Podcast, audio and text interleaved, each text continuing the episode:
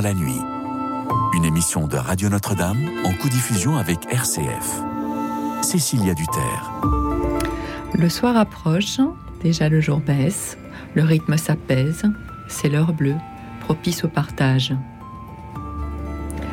Bonsoir à toutes, bonsoir à tous, chers amis, chers auditeurs de Radio Notre-Dame et de RCF. Je suis ravie d'être avec vous en compagnie du père Dominique Barniras et de Nathalie Grande, euh, nos invités. Nous sommes le dernier vendredi d'octobre, le soir de la traditionnelle revue de presse, où vous venez parler à l'antenne de la manière euh, dont vous avez vécu l'actualité du mois écoulé.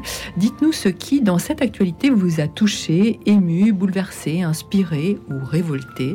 Cette actualité a été et est encore particulièrement lourde et tragique sur le plan international, avec les attentats du 7 octobre perpétrés par le Hamas en Israël et la réplique actuellement orchestrée par Israël dans la bande de Gaza. Il y a aussi euh, cette fusillade euh, orchestrée par un forcené aux États-Unis dans le Maine qui a fait 22 morts. Et dans un autre registre qui ne dépend pas de la violence des hommes mais illustre celle des éléments, l'ouragan qui a ravagé la ville d'Acapulco au Mexique. Et puis en France, on pense évidemment à l'attaque dans ce lycée à Arras qui s'est soldée par la, mort de Dominique Bernard, cet enseignant qui nous a tous horrifiés. Et dans ce contexte mondial d'une rare violence, la journée de jeûne, de prière et de pénitence pour la paix à laquelle nous a appelé le pape François aujourd'hui prend tout son sens.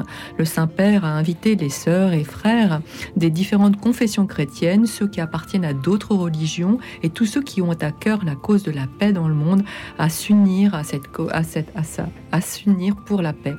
Alors venez nous dire si vous avez participé à cette journée et puis j'aimerais également que nous parlions de la session du synode des évêques dont vous savez qu'elle prend fin le 29 octobre. Alors quels en sont les grands enjeux? Qu'en attendez-vous?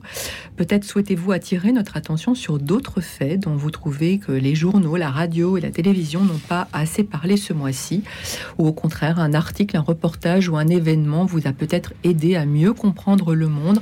Offrez-nous votre regard, vos réflexions, vos méditations sur l'actualité du mois d'octobre en appelant le 01 56 56 44 00.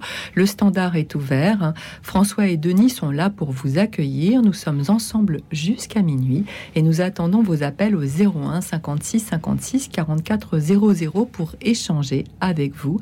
Cette émission, vous le savez, a pour but d'essayer, même si c'est difficile, de prendre du recul sur l'information et de réfléchir ensemble posément à ce qui s'est passé en France et à l'étranger pour mieux décrypter le monde qui nous entoure et notre époque en ébullition.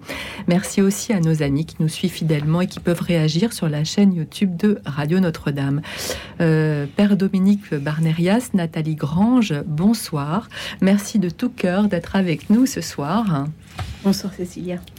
Euh, Père Dominique Barnerias, vous êtes doyen du doyenné de plaisir et curé de la paroisse de plaisir dans le diocèse de Versailles et vous êtes le co-auteur avec Père Luc Forestier et Isabelle Morel de Petit manuel de synodalité paru chez Salvatore en 2021.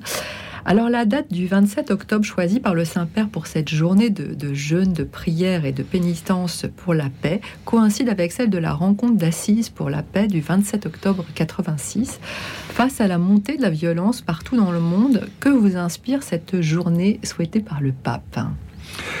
Mais c'est qu'on a toujours besoin de prier, et je pense que c'est notre première réaction en tant que chrétien.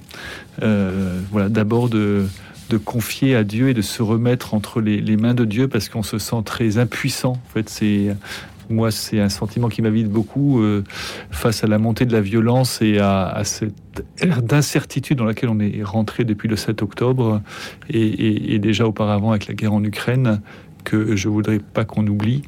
Euh, voilà, c'est notre impuissance humaine, à vue humaine, on ne voit pas comment ça peut déboucher. Et, donc, euh, il y a vraiment euh, voilà, ce, besoin de confier ce monde en pleine violence au Seigneur. Et la prière, euh, unie dans la prière, est efficiente, évidemment dans ce, dans ce mm. contexte-là. Euh, je, reviens sur, le, sur la synodalité. Euh, pourriez-vous nous présenter donc euh, cet ouvrage écrit à trois mains et nous parler justement de ce concept de synodalité qui a pris toute son ampleur sous, sous l'impulsion du pape François?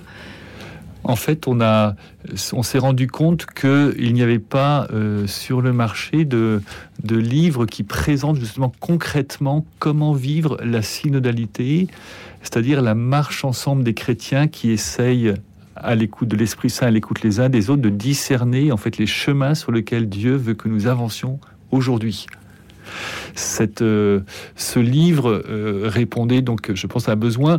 Euh, depuis 1983, en France, il y a des synodes diocésains qui se tiennent régulièrement dans les diocèses de France, qui un grand nombre en ont accompli un ou plusieurs. Et à chaque fois, en fait, on remet un peu à, zéro le. on n'a pas trop de méthode, en fait. Et donc, nous, on voulait donner quelques petits éléments de méthode pour vivre la synodalité. Alors, au niveau des paroisses, il y a un chapitre sur la vie paroissiale, parce qu'on a quelque chose à vivre en paroisse tous ensemble et à chercher, à discerner quel est le chemin que Dieu veut pour une paroisse, au niveau des diocèses, au niveau euh, des congrégations religieuses, au niveau de l'Église universelle. Donc on est, euh, voilà, on a besoin euh, d'aide pour vivre vraiment cette, cette synodalité de manière pratique. Euh, alors, on, on, va revenir tout au long de l'émission parce que je pense que nos auditeurs, mais, et moi j'ai beaucoup de questions, nous avons beaucoup de questions euh, sur justement le, la, la, la, session qui s'est tenue là de, et qui va prendre fin dans, dans deux jours. Mais euh, voilà, on va, on va revenir sur le concept justement de synodalité à, à, plusieurs reprises. Et je voudrais présenter notre autre invitée, Nathalie Grange. Vous travaillez chez un éditeur juridique où vous êtes responsable d'une revue de droit des transports. Vous m'avez dit au téléphone, je suis une catholique engagée. Et en effet, puisque vous êtes membre de l'association Cato Voice depuis 2019, euh, que nos éditeurs connaissent bien, puisque souvent nous avons des, membres de Cato Voice qui nous accompagnent d'ailleurs euh, très gentiment et très, de façon très passionnante le, vendredi euh, pour notre revue d'actualité. Vous êtes également délégué syndical dans l'entreprise qui vous emploie et vous avez pris cet engagement en tant que catholique, justement, puisque le pape nous appelle à aller aux périphéries et que vous considérez que le monde de l'entreprise est l'une d'elles. Et vous êtes aussi euh, hospitalière à Lourdes depuis l'année 2000. Et avant de préparer cette émission, vous m'avez confié que votre saint préféré était euh, Saint Maximitien Kolb, ce franciscain qui, avait, qui a été arrêté par la Gestapo euh, pour la teneur anti-nazie de ses publications et pour la protection apportée aux, personnes persécutées par l'ennemi nazi. Et il a été détenu dans le camp de concentration d'Auschwitz où il s'est offert de mourir à la place d'un père de famille polonais. Alors je m'en part de, l'héroïsme euh, de Saint-Maximilien Kolb pour vous poser cette question. Face à la violence mondiale, comment, comme citoyen et comme chrétien, euh, organiser la résistance? Alors, je crois qu'en fait, euh, le témoignage de Saint-Maximilien Kolb peut nous éclairer à, toute période de, la vie humaine. Saint-Maximilien Kolb, il n'a jamais été violent. Il n'a jamais proféré de, de, teneur, de, de propos euh, euh, qui puissent emmener d'autres personnes à la violence. La seule chose dont il a témoigné, c'est de l'amour et de l'amour donné jusqu'au sacrifice de sa propre vie, puisqu'il a échangé sa vie contre celle d'un père de famille.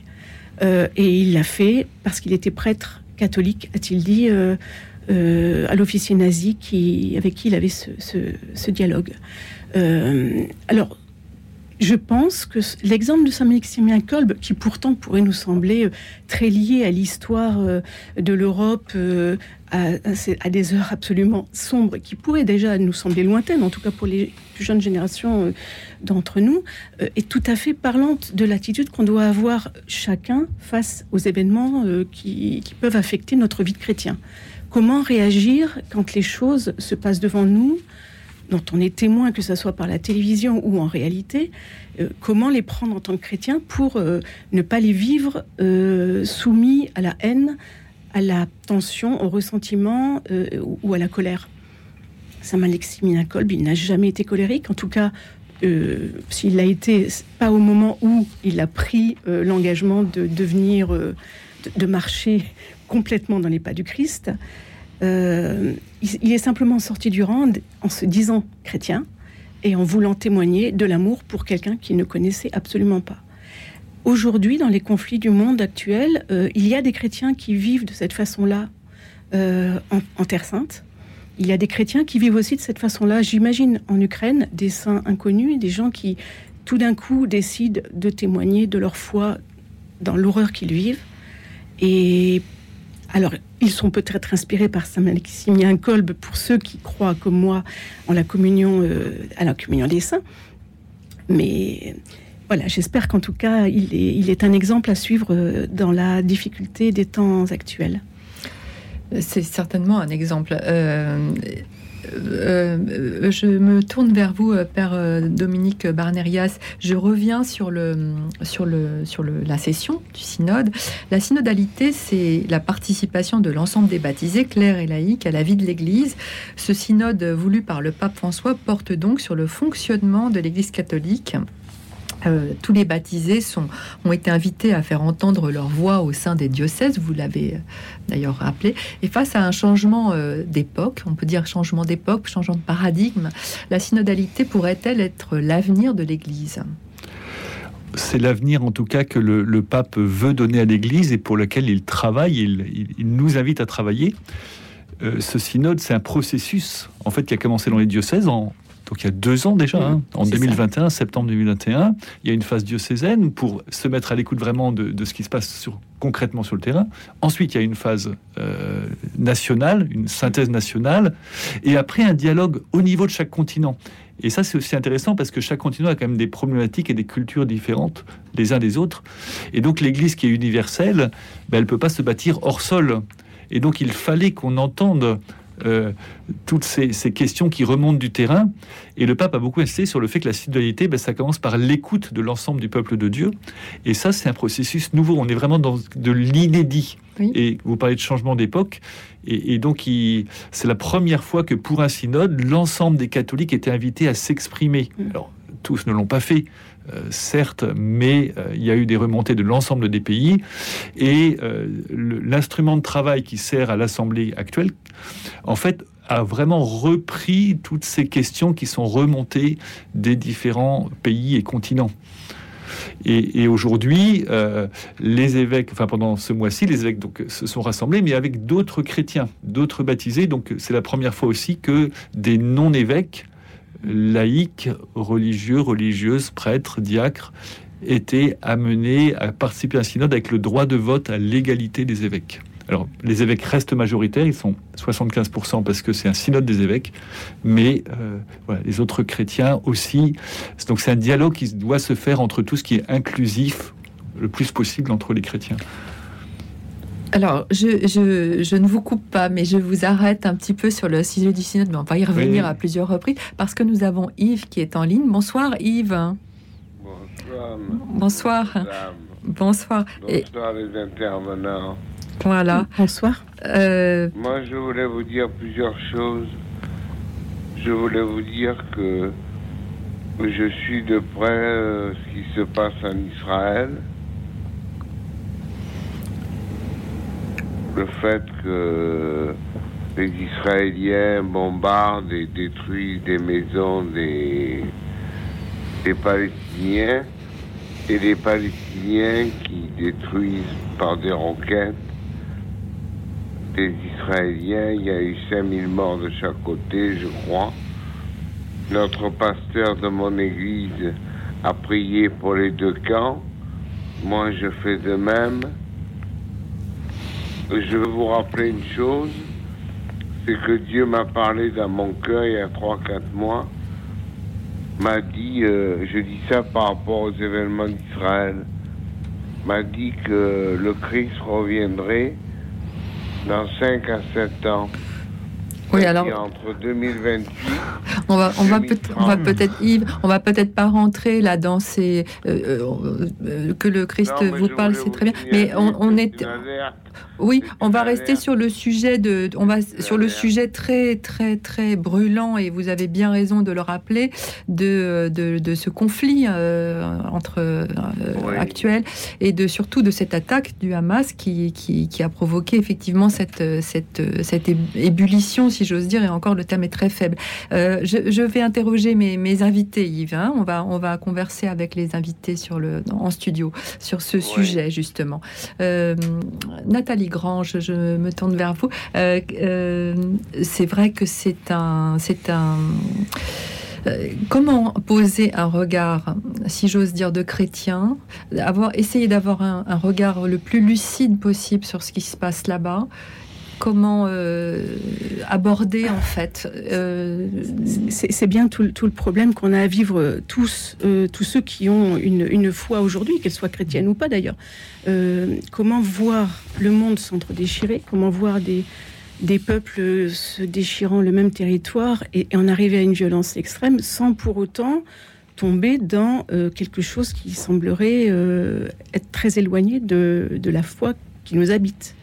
Alors moi, en fait, ce qui, ce qui m'a inspiré ces derniers jours, c'est euh, une lettre de Marie-Armelle Beaulieu, qui est euh, la rédactrice en chef de Terre Sainte Magazine.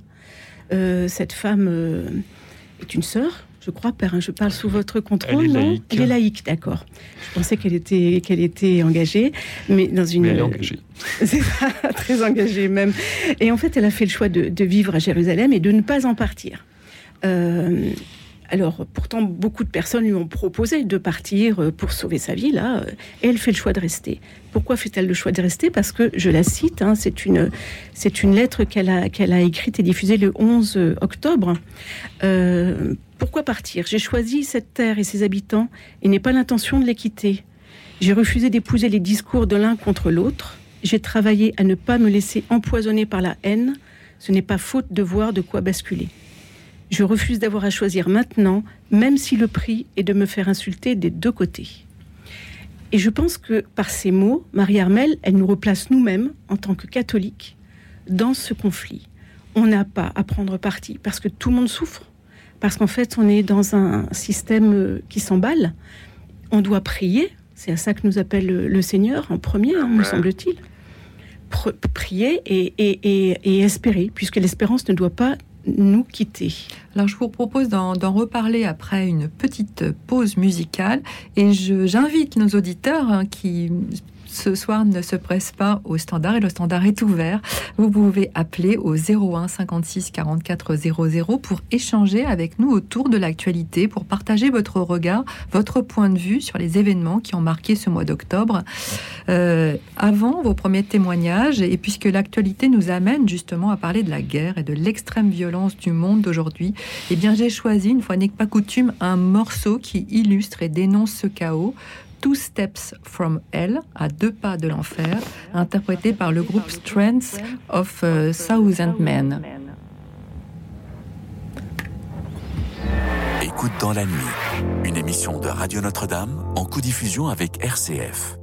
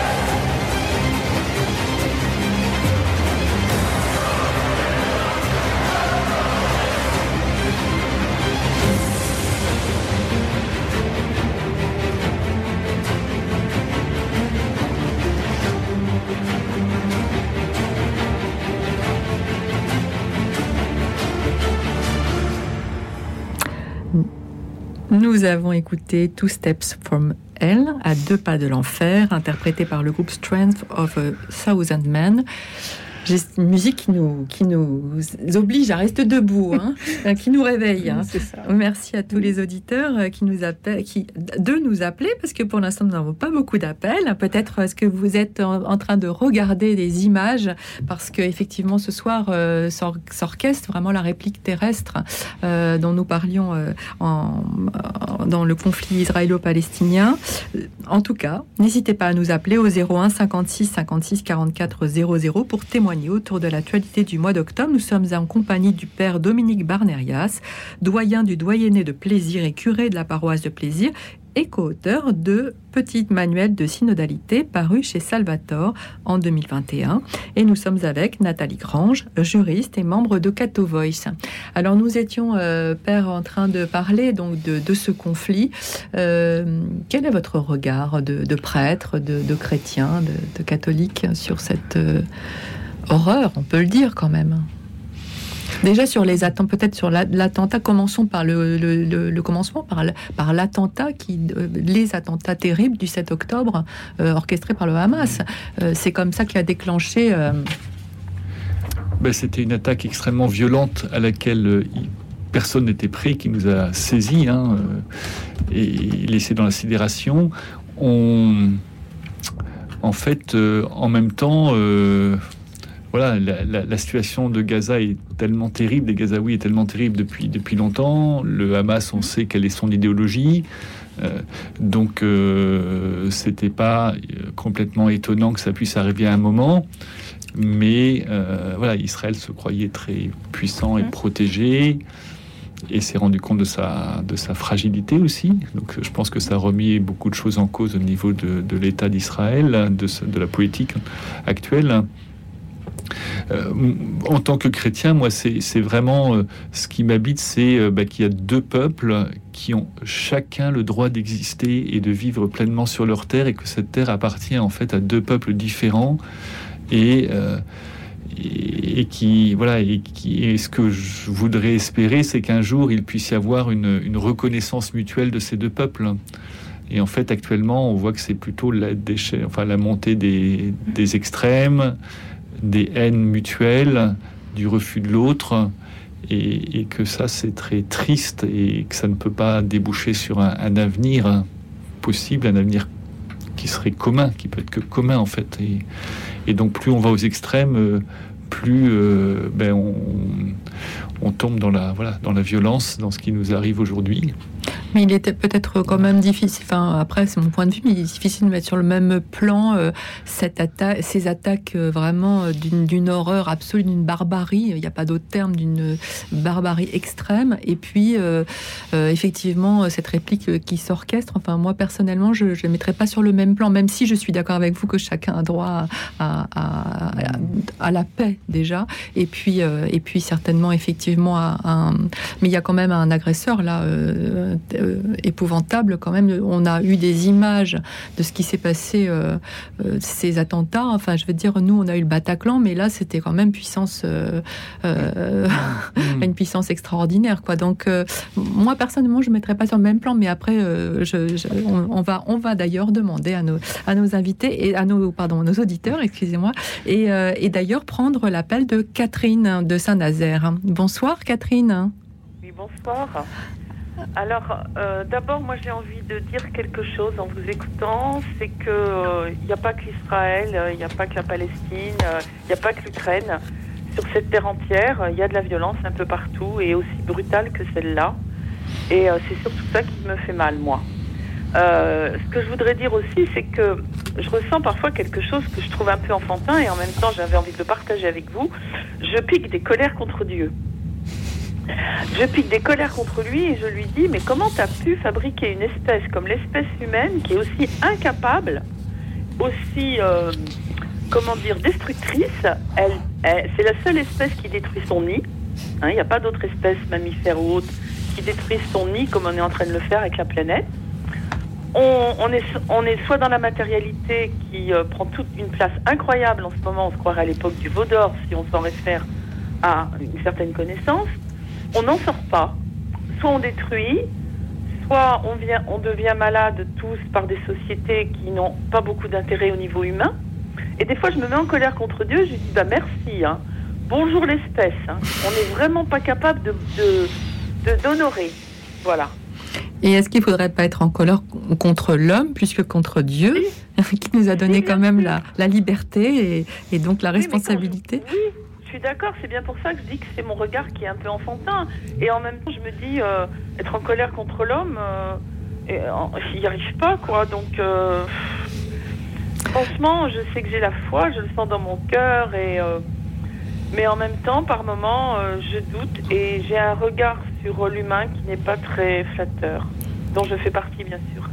Alors, on va, on va demander son avis, évidemment, au père Barnerias. Qu'est-ce qu'on peut répondre à Est-ce qu'il faut être en colère contre Dieu?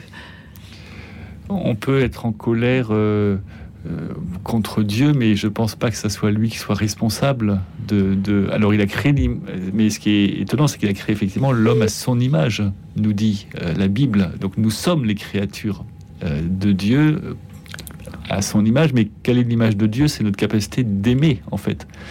Comme vous le disiez Nathalie tout à l'heure, c'est vraiment mm. là cette cette puissance qu'on a. Et alors je pense que notre colère, elle s'apaise aussi quand on est capable de voir ce que euh, les gens ne nous montrent pas, ce que les médias ne nous montrent pas, qui est la somme de générosité et de dévouement qui existe dans l'espèce humaine et la capacité. Alors vous avez cité tout à l'heure Maximilien Kolb, c'est un ex. Voilà, et, et dans toute violence, dans tout incident, il y a aussi des moments euh, ou euh, de, voilà, de, grâce, de, euh, où des hommes vont aller au-delà de leur, de leur violence, de leur capacité pour donner, aimer encore plus. D'ailleurs, Nathalie Grandjouet. Oui, à ce sujet-là, Père, je rebondis sur ce que, sur ce que vous dites. ça me fait penser au fait que actuellement à Gaza, il y a des sœurs de Mère Teresa. Elles ont refusé de quitter Gaza alors que ça, leur aurait été, était possible elles ont refusé de quitter Gaza parce qu'elles voulaient rester avec les personnes, euh, les personnes âgées dont elles s'occupent euh, au quotidien. Elles ont voulu continuer à partager leur sort. Et moi, je préfère, en tant que catholique française, retenir l'image de ces sœurs qui sont prêtes à mourir avec les personnes dont elles s'occupent, plutôt que euh, l'image de ceux qui essayent de tuer leurs ceux qui se considèrent comme des adversaires. Aujourd'hui, la télé ne nous montre que ceux qui s'entretuent et ne fait pas la part vrai. de ceux qui, au contraire, essayent de préserver des parts d'humanité là où ils sont. Il me semble quand même qu'on doit témoigner de ces, de ces efforts-là, puisqu'ils sont faits aussi au, au, nom de la foi. Nous avons euh, Jean-Claude qui est en ligne avec nous. Bonsoir Jean-Claude. Jean-Claude, vous êtes avec nous? On vous entend pas. Avec vous ah, Est-ce que vous m'entendez Oui, maintenant on vous entend, tout à fait. Bonsoir. Ah, très bien. Bien, ben écoutez, bonsoir Cécilia et bonsoir euh, à vos invités, bonsoir au père. Euh, voilà, moi, euh, je voulais vous dire que, en ce qui concerne l'actualité, c'est vrai que je suis bouleversé par ce qui se passe actuellement au Moyen-Orient entre les Palestiniens et les Israéliens. Je suis d'autant plus bouleversé que, en fait, euh, quand on lit la Sainte Bible, on se rend compte que c'est le même sang qui coule dans leurs veines. Enfin, je m'explique. Euh, quand on lit la Bible, on se rend compte que euh, la femme d'Abraham, Sarah, qui ne pouvait pas avoir d'enfant, qui était stérile, demande à Abraham d'aller coucher avec leur servante Agar pour que justement Agar leur donne un enfant. Et euh, Abraham écoute donc Sarah, il va euh, coucher avec Agar, et euh, de cette union va naître Ismaël. Donc il se passe une chose, c'est qu'après, je crois que c'est un ange qui vient annoncer à Sarah que elle va être donc enceinte et elle va avoir un fils. Et Sarah reste perplexe parce qu'elle dit comment moi qui suis stérile à mon âge, comment pourrais-je donner naissance à un enfant? Et je crois que l'ange lui dit, je reviendrai et tu auras un fils. Et effectivement, Sarah va donner naissance donc à Isaac. Ensuite, bon, il se passe une chose, c'est que euh, Sarah va chasser leur servante égyptienne Agar.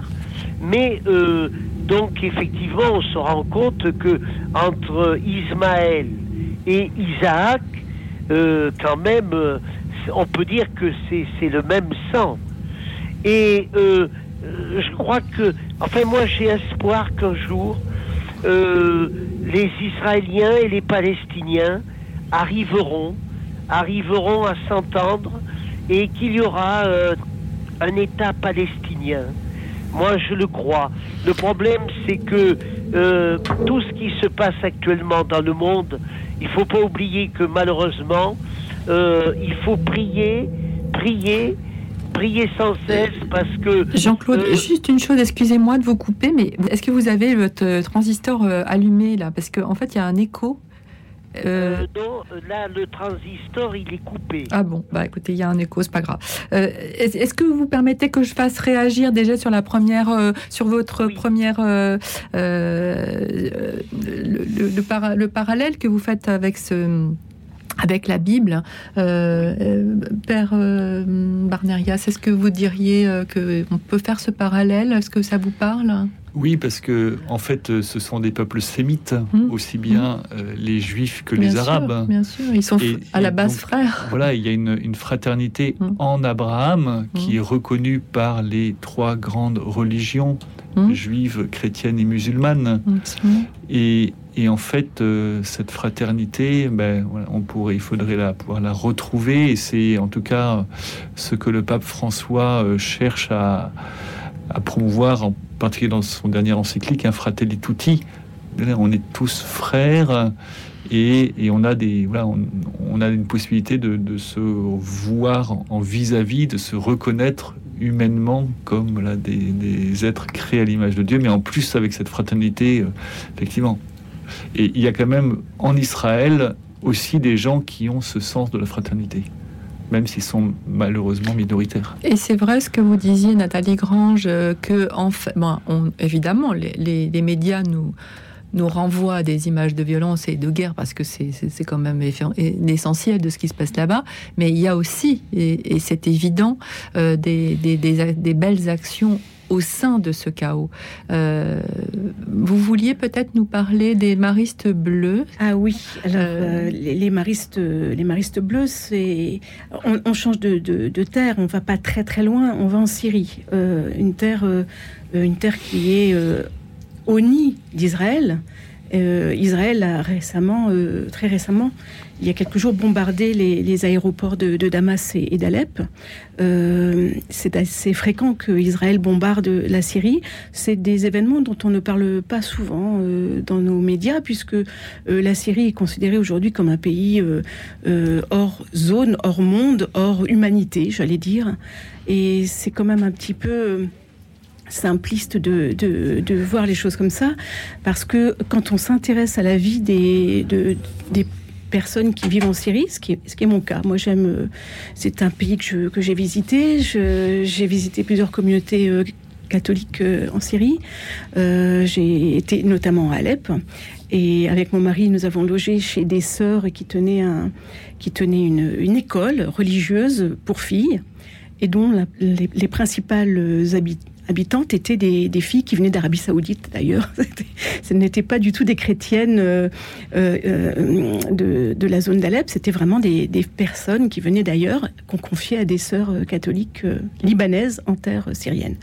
Enfin, tout ça pour dire que en Syrie, actuellement, il y a encore des chrétiens. Il y en a beaucoup moins qu'avant, du temps de la paix. Mais ces chrétiens sont des, des exemples à regarder pour nous, parce qu'il nous parle de la présence dont on doit témoigner dans le monde, dans le monde dans lequel nous-mêmes nous allons être plongés par les tourments qui nous assaillent. Eux sont déjà dans des tourments depuis, euh, euh, le printemps arabe.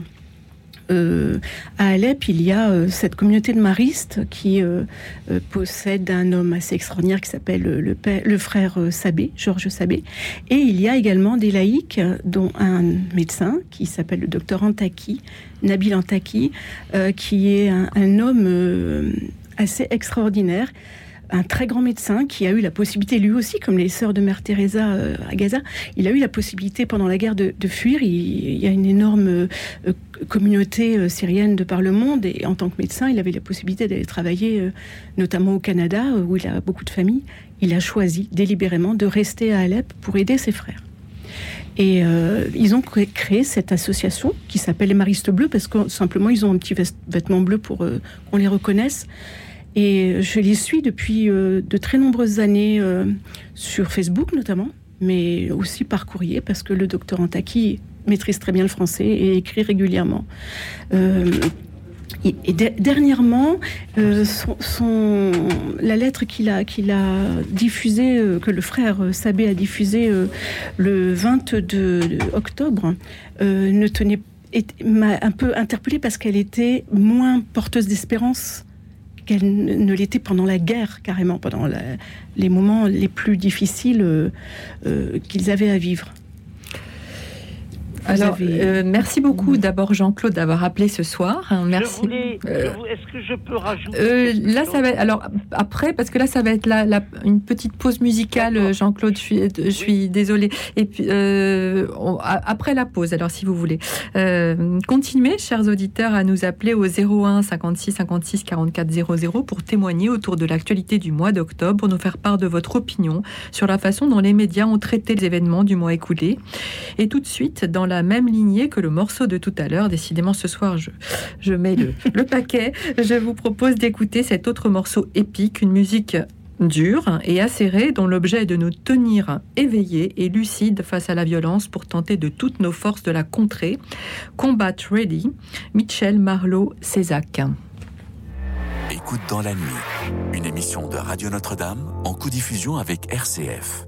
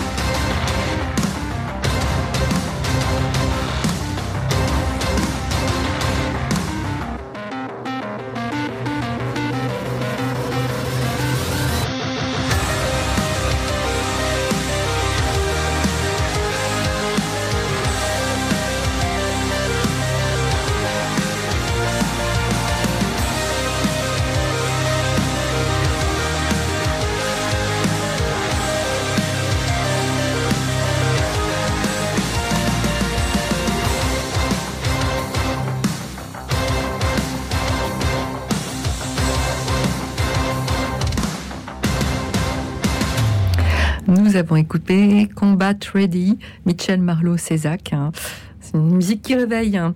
Euh, merci à tous les éditeurs qui nous appellent. Cette fois-ci, vous commencez à nous appeler nombreux, c'est bien. 01 56 56 44 00 pour nous faire part de votre regard sur l'actualité du mois.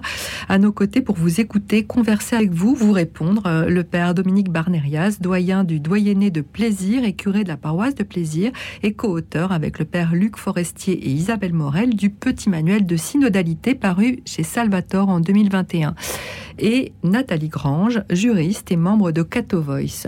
Et nous sommes en ligne avec Edmond. Bonsoir Edmond.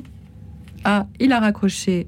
Alors, euh, je vous laisse peut-être terminer sur les maristes bleus. Oui. Si je si j'en ai l'opportunité parce que euh, on, ne parle pas assez des, des malheurs de des Syriens et, de la difficulté qu'ils vivent depuis très longtemps avec le blocus et avec euh, l'impossibilité qu'ils ont de, se fournir en, en toutes choses.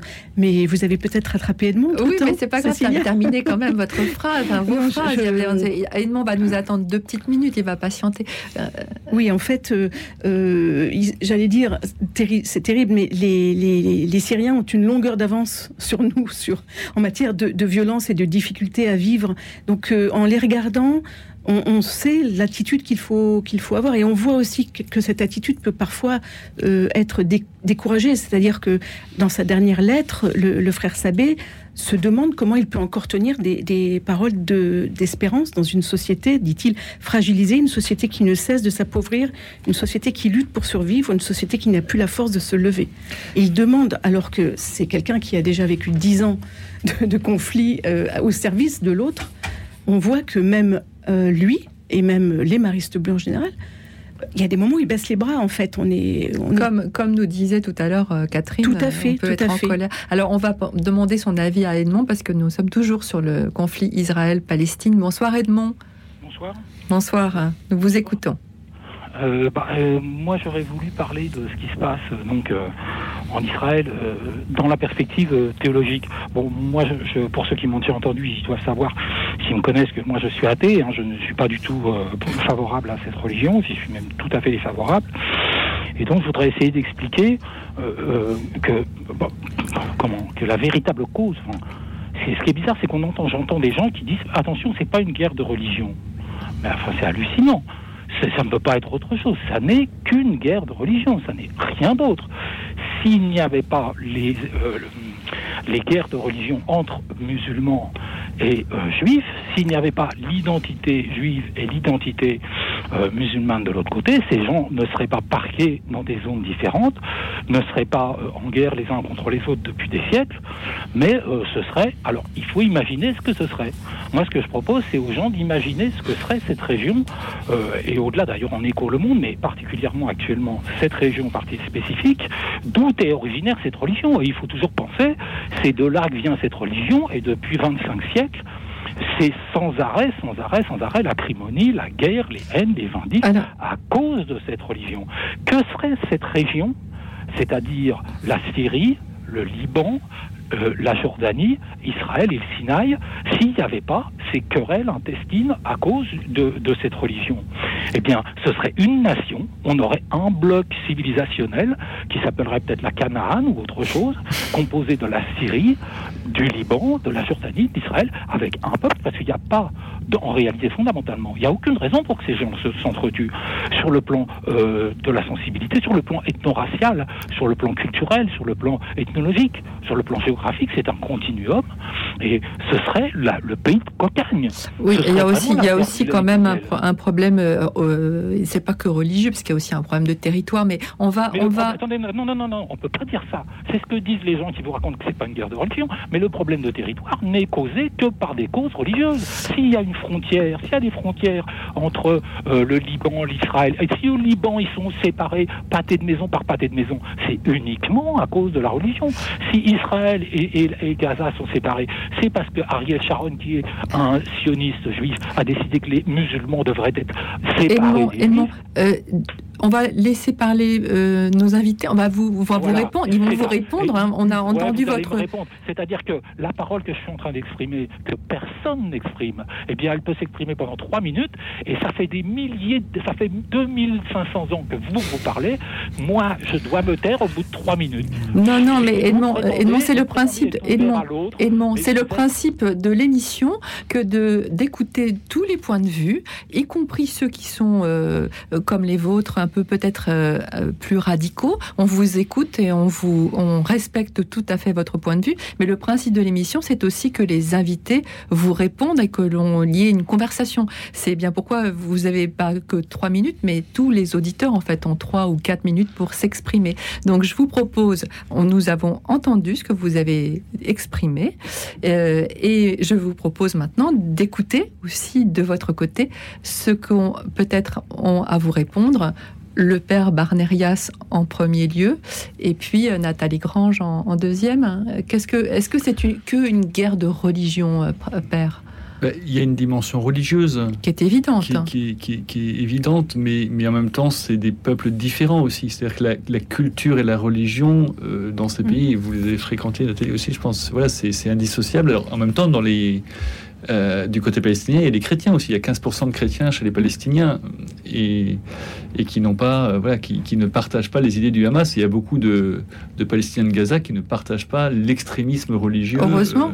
Heureusement, bien sûr, ils ne sont pas tous euh, euh, extrémistes euh, du tout. Il y a même des Palestiniens qui, travaillent et qui sont amis avec des, Israéliens. Enfin, je veux dire, en, Israël, qu'est-ce que vous répondriez à Edmond qui tient des propos très forts, mais en même temps, c'est son, son avis, il a le droit de le dire. Hein. Ben, je, je, lui dirais qu'actuellement, au Moyen-Orient, je ne pense pas qu'il y ait un seul habitant du Moyen-Orient qui considère qu'on est sur une guerre de religion. En tout cas, pas, j'exclus ce qui se passe en ce moment euh, en Israël et avec euh, la bande de Gaza. Je parle du, du, Moyen-Orient. Syrie, Liban. certaines personnes vont parler de guerre de religion, mais d'autres vont vous parler de guerre de civilisation. Et vont tout de suite mettre l'accent sur l'Occident et l'Orient avec euh, des chrétiens et des musulmans arabes qui vont en ce moment, par exemple, critiquer l'attitude des États-Unis sur le blocus de leur euh, pays, et qui les met tous au même niveau d'écart du monde, puisqu'on les met à l'écart du monde.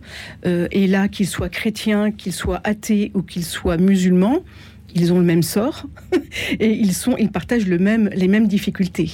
Euh, et eux, pour certains, voient la réalité qu'ils ont à vivre comme celle d'orientaux qui sont euh, acculés à des situations très difficiles par les Occidentaux et notamment par les États-Unis. Donc là, on est ailleurs que dans une guerre de religion. On est dans une guerre de, euh, de politique euh, internationale euh, qui nous échappe, en tout cas, qui oui, échappe totalement à moi-même. Beaucoup plus large, à mon avis aussi. Mais en tout cas, merci Edmond d'avoir appelé et de nous avoir fait part de votre point de vue, qui ne, que nous ne partageons pas forcément complètement, mais en tout cas, qui tout à fait qu'on a entendu. Et puis moi, euh, à titre personnel, je trouve ça très intéressant qu'il y ait des personnes athées qui, appellent, à radio, qui, qui appellent à Radio Notre absolument, puisque mmh. nous, nous, nous, adressons à tous.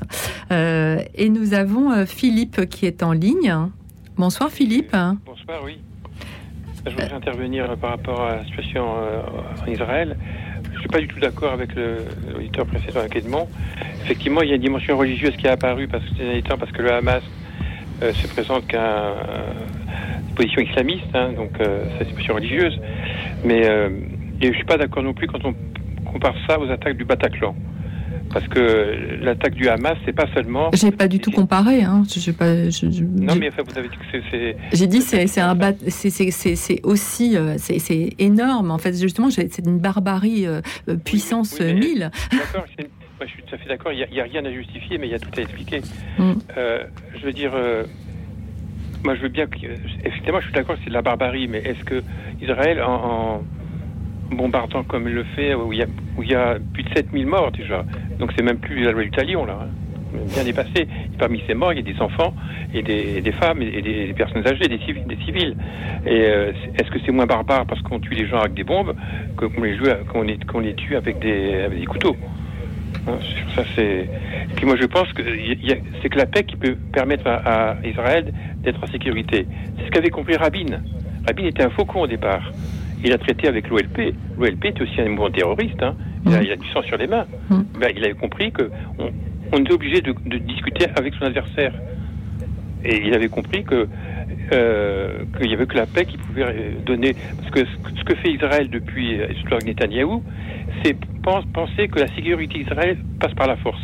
Hmm. Et, là, le Hamas a prouvé, hélas pour Israël, que, ça ne marche pas. Euh, je veux dire, je me souviens qu'en 2012, Netanyahou disait aux Juifs français venez en Israël, vous serez en sécurité.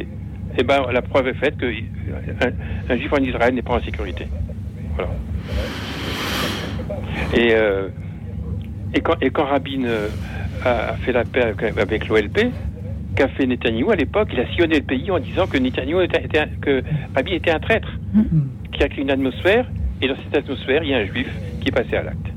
Voilà. C'est un juif qui a tué Rabin, c'est pas un palestinien. Vous vouliez parler aussi de, du synode, Philippe, je vois sur l'affiche, euh, il y a double... le, synode, euh, moi, ce qui m'inquiète, c'est que au niveau canonique, le pape fait ce qu'il veut. Il n'est pas obligé d'intériner des décisions du synode. Donc, euh, c'est ce qui a produit. Hein. Je veux dire que et puis le synode n'a pas le pouvoir qu'a un concile. Euh, Père, euh, Barnarias, qu'est-ce que, qu'est-ce que vous pourriez euh, répondre à Philippe? Est-ce que euh, est-ce qu'il a raison? Alors, il a raison. Le pape reste tout à fait libre de ses conclusions et il écrira, a priori, après la deuxième assemblée, donc dans un an, à nouveau, il y a une, une nouvelle assemblée synodale sur le même sujet qui va poursuivre le travail et continuer le discernement, il écrira son exhortation apostolique. Mais euh, l'esprit dans lequel il va le faire, et il veut le faire, c'est de s'être mis à l'écoute. C'est-à-dire que son discernement euh, final de pontife romain euh, sera appuyé sur le discernement de l'Église tout entière durant les deux années qui, qui ont précédé la première assemblée, et puis le discernement des évêques rassemblés en, voilà, en synode pendant ces, ces deux sessions. Et, donc la parole du pape, elle ne peut plus être aujourd'hui, et je pense que c'est vraiment le, voilà, le, euh, le, sens qu'a le pape François, une parole qui est isolée du reste de l'Église. Euh, le pape, il est le garant de la foi de l'ensemble des catholiques, mais, mais, sa foi, sa, parole, elle s'appuie sur la foi de, et donc sur euh, ce, que les, ce que chacun entend de l'appel de Dieu aujourd'hui. Et, ouais, moi je pense que j'ai très, j'ai très confiance hein, dans, dans, ce qui peut ressortir de beau. Le, il y a, le pape assiste aux, aux, sessions du synode, il écoute euh, ce qui est dit et, euh, et en même temps, il, a, il garde effectivement sa, liberté. Hein. Alors aujourd'hui, il y a eu la lettre au peuple de Dieu de l'Assemblée euh, synodale hein, qui, est, qui est parue. Euh, alors on l'a, on l'a lu. Euh, bon, qu'est-ce qui, qu'est-ce qui va, quels sont les grands enjeux en fait qui, qui vont, auxquels réfléchissent les, les évêques hein, actuellement?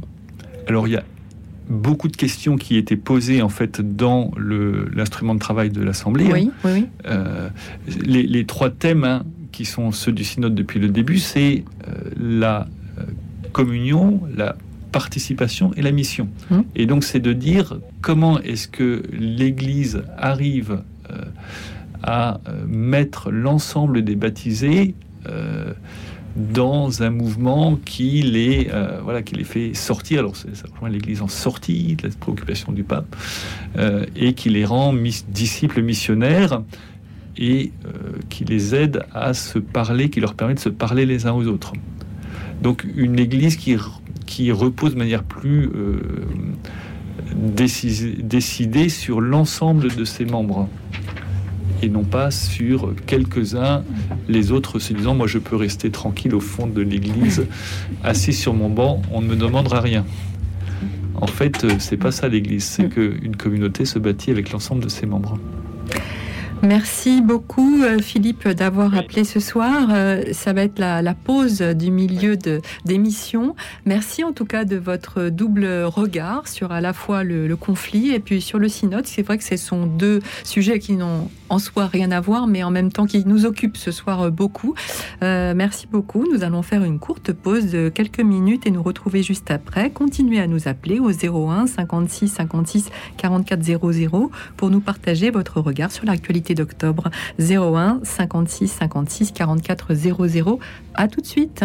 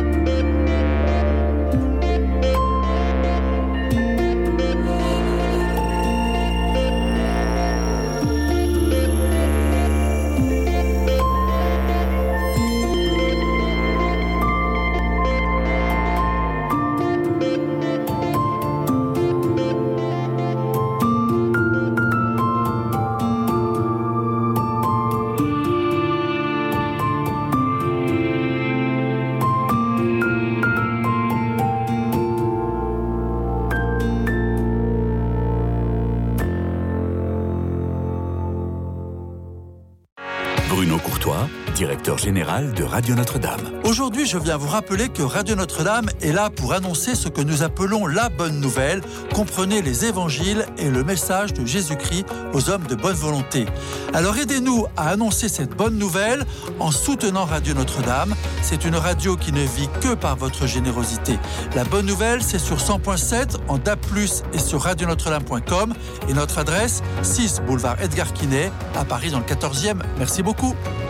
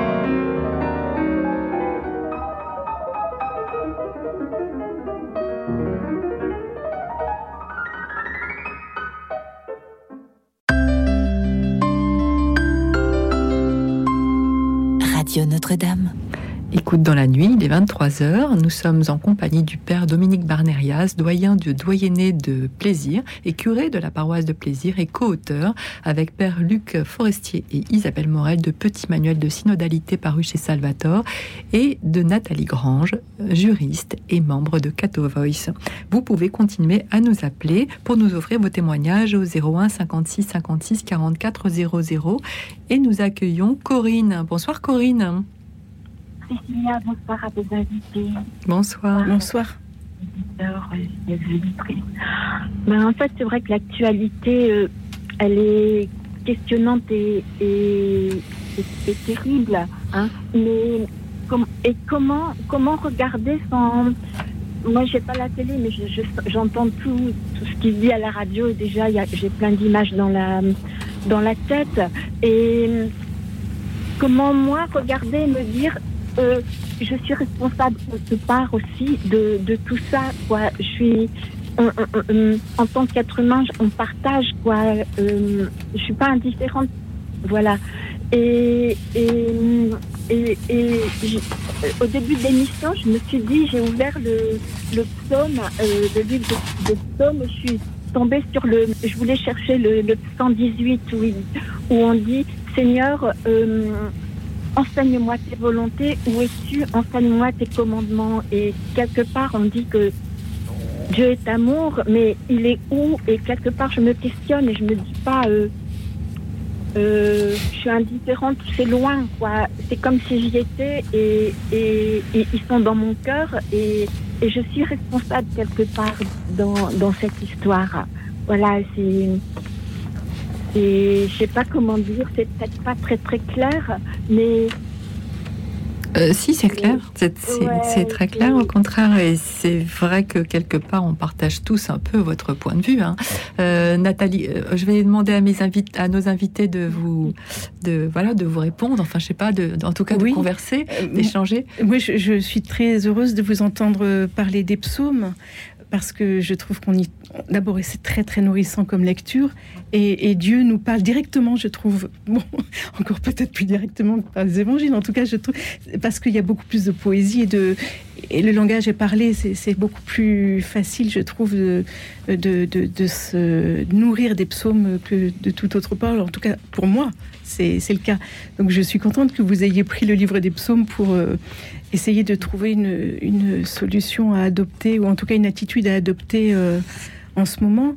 Alors moi, je, je, vous dirais que je, on est appelé à être responsables les uns des autres. En tout cas, euh, je parle sous, la, sous, le, contrôle du Père qui est en face de moi. Je pense qu'on est, en tant que chrétiens, liés les uns aux autres, en tant qu'humains, d'abord liés les uns aux autres, mais en tant que chrétiens, quand on partage une, foi commune, on fait Église. C'est le terme qui nous réunit. Et dans cette Église, on est, on est appelé à prier les uns pour les autres. Donc, euh, prier pour ceux qui souffrent aujourd'hui, c'est prendre une partie de ce qu'ils vivent euh, dans notre cœur, mais pas que dans notre cœur, dans notre espérance et dans ce qu'on porte au Père euh, euh, pour lui remettre ce qui nous anime. Donc, je pense que le réflexe que vous avez d'aller d'abord dans le livre, mais ensuite après de se dire qu'est-ce que je peux faire pour aider ceux qui souffrent en ce moment, mais il est ben voilà. Bernadette serait à côté de nous, la petite Bernadette de Lourdes, elle vous dirait j'ai l'âme fatale dans les mains, c'est mon chapelet. en tout cas. Et je crois que c'est quelque chose de tout simple, mais qui peut être très très utile. Qu'est-ce que vous en pensez, Père? Oui, qu'est-ce que vous en pensez, Père? En fait, euh, je, pensais à une prière du, patriarche Athénagoras, qui était le, patriarche de, euh, de Constantinople du temps de Paul VI, et qui disait J'ai mené le plus long combat, le, je me suis désarmé moi-même. Hmm. Et, et donc arriver à lutter contre nos réactions de violence, de euh, voilà ou de colère ou de haine face à tout ce qui arrive aujourd'hui et euh, arriver à rester voilà dans cette euh, paix et cette cette non violence en fait hein, qui est celle du Christ voilà qui ne qui réagit pas par en donnant des coups mais et bien simplement en en questionnant l'autre sur sa violence, hein, quand il est, mhm. il est frappé par le serviteur du grand prêtre pendant sa passion, par exemple. Voilà, et, donc ce, combat intérieur, en fait, euh, bah, il, se réveille finalement quand on est face à l'adversité, à la, à la violence du monde qui, euh, voilà, qui nous bouleverse et qui nous, qui nous agresse aussi. Euh, et puis on peut être agressé de manière plus directe et heureusement moins, forte, j'espère. Mais c'est vrai que Corinne nous dit que fait, euh, que fait Dieu mais c'est une question qu'on se pose en fait à chaque fois que euh, on vit une alors là de façon beaucoup plus large alors face à la violence évidemment mais à chaque fois qu'on vit une épreuve très douloureuse que fait Dieu euh, quand on a un deuil, quand on a, quand on, je, là, j'élargis vraiment le, propos, mais c'est vraiment une question que souvent alors on pourrait se dire, euh, oui, que fait Dieu face à, par exemple, face à l'ouragan euh, euh, d'Acapulco Que fait Dieu? C'est une question. Je ne dis pas que je la partage, hein, mais je, mais c'est une question qui est, qui est, que, en tout cas, que tout chrétien à un moment donné se, pose face à l'incompréhensible, en fait. Oui, Corinne.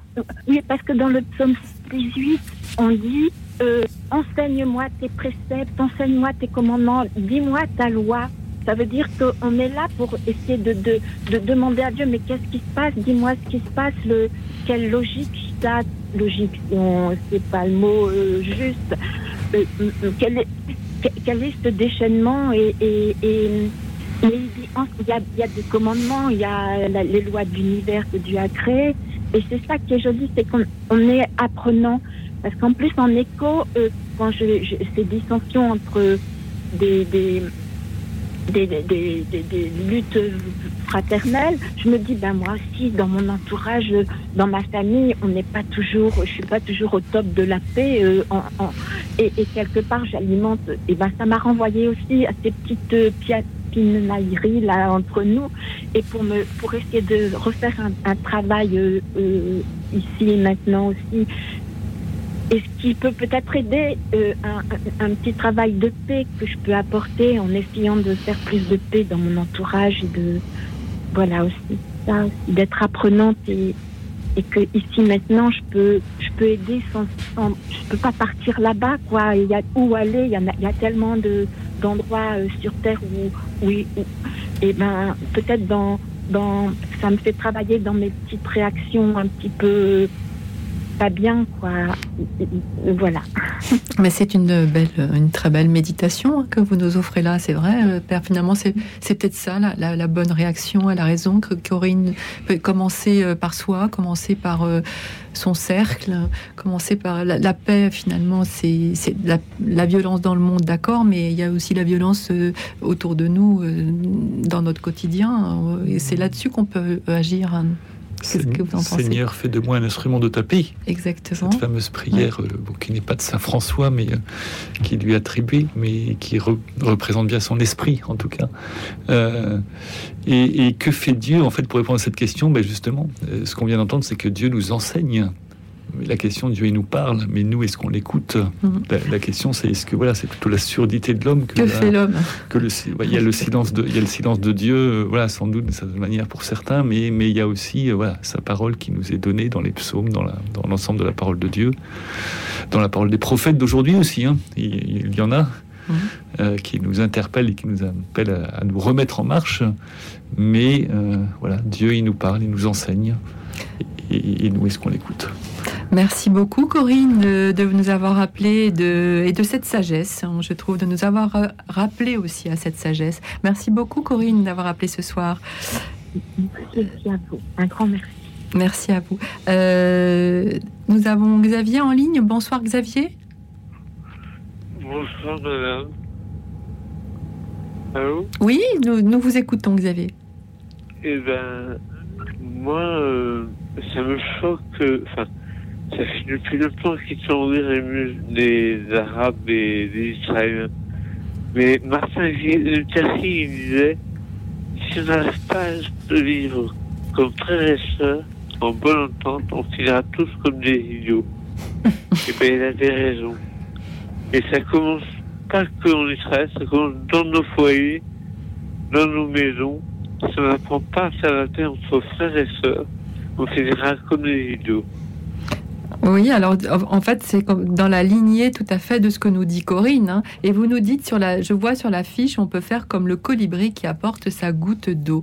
C'est vrai, vous avez raison, euh, Xavier. Euh, c'est un peu ce que nous rappelait Corinne aussi euh, dans, le précédent témoignage. Hein. Commencer.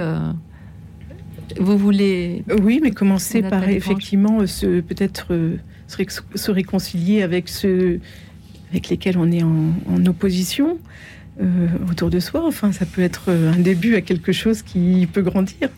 Je sais pas, j'ai l'impression d'enfoncer une porte ouverte en disant ça, mais je pense qu'on est, on est appelé à, à, faire la paix autour de nous avant de, la demander à, nos, à, nos, frères lointains, puisque effectivement, comme le disait Corinne, on a du mal à aller, les, à aller se mêler de, de, de ce qu'ils vivent. On en est incapable. Donc, euh, commençons peut-être chez nous à nettoyer notre notre, notre vie intérieure de ce qui peut la salir et en particulier de ce qui peut nous, nous dissocier de, de ceux que nous aimons en plus la plupart du temps, avant même euh, d'aller vers ceux euh, que nous n'aimons pas. Il faut déjà commencer à nettoyer les, les, relations euh, qui quelquefois sont complexes avec ceux que nous aimons. Et puis ensuite, au fur et à mesure, on peut, on peut progresser. C'est une parole de, de sagesse. Je ne sais pas si, si ça parle à tout le monde. Merci beaucoup Xavier d'avoir appelé ce soir. Vous nous appeliez de Quimper. On a toute la France qui nous appelle ce euh, soir. Vous vouliez ajouter quelque chose Non, je suis d'accord avec vous. bah, merci euh, beaucoup. Je crois, je crois, moi je suis optimiste, enfin je suis peut-être un peu pessimiste des fois, mais je suis optimiste.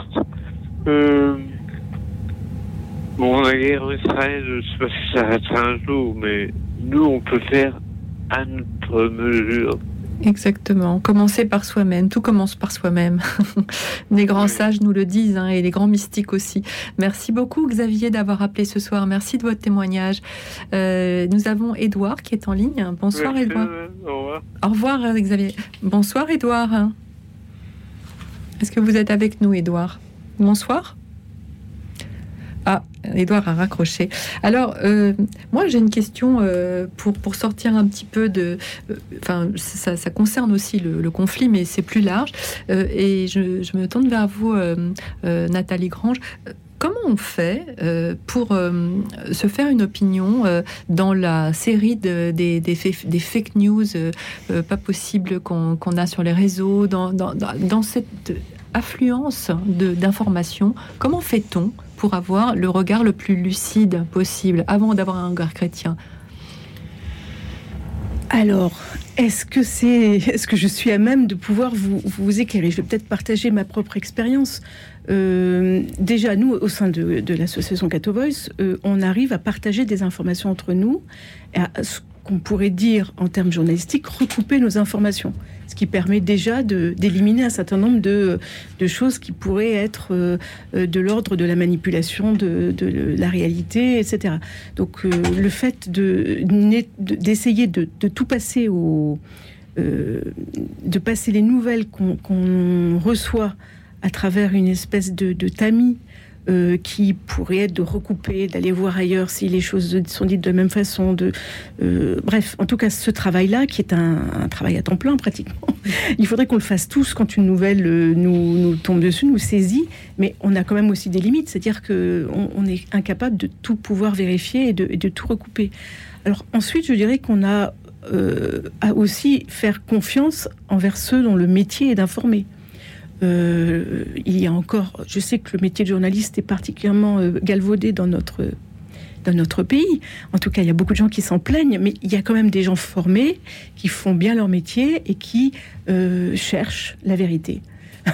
C'est un et, quand on cherche la vérité, on, retombe sur le rôle du chrétien dans la société, puisque le, le chrétien il cherche la vérité, puisque la vérité, le Seigneur nous a dit, je suis la vérité aussi. Donc, euh, quand on cherche la vérité, on n'est pas loin de trouver euh, le Seigneur, en tout cas, de, trouver sa trace. Et je, pense qu'il faudrait que chacun se, forme à cette exigence de ne pas être simplement un réceptacle de nouvelles, mais également un chercheur de, vérité et de vérification.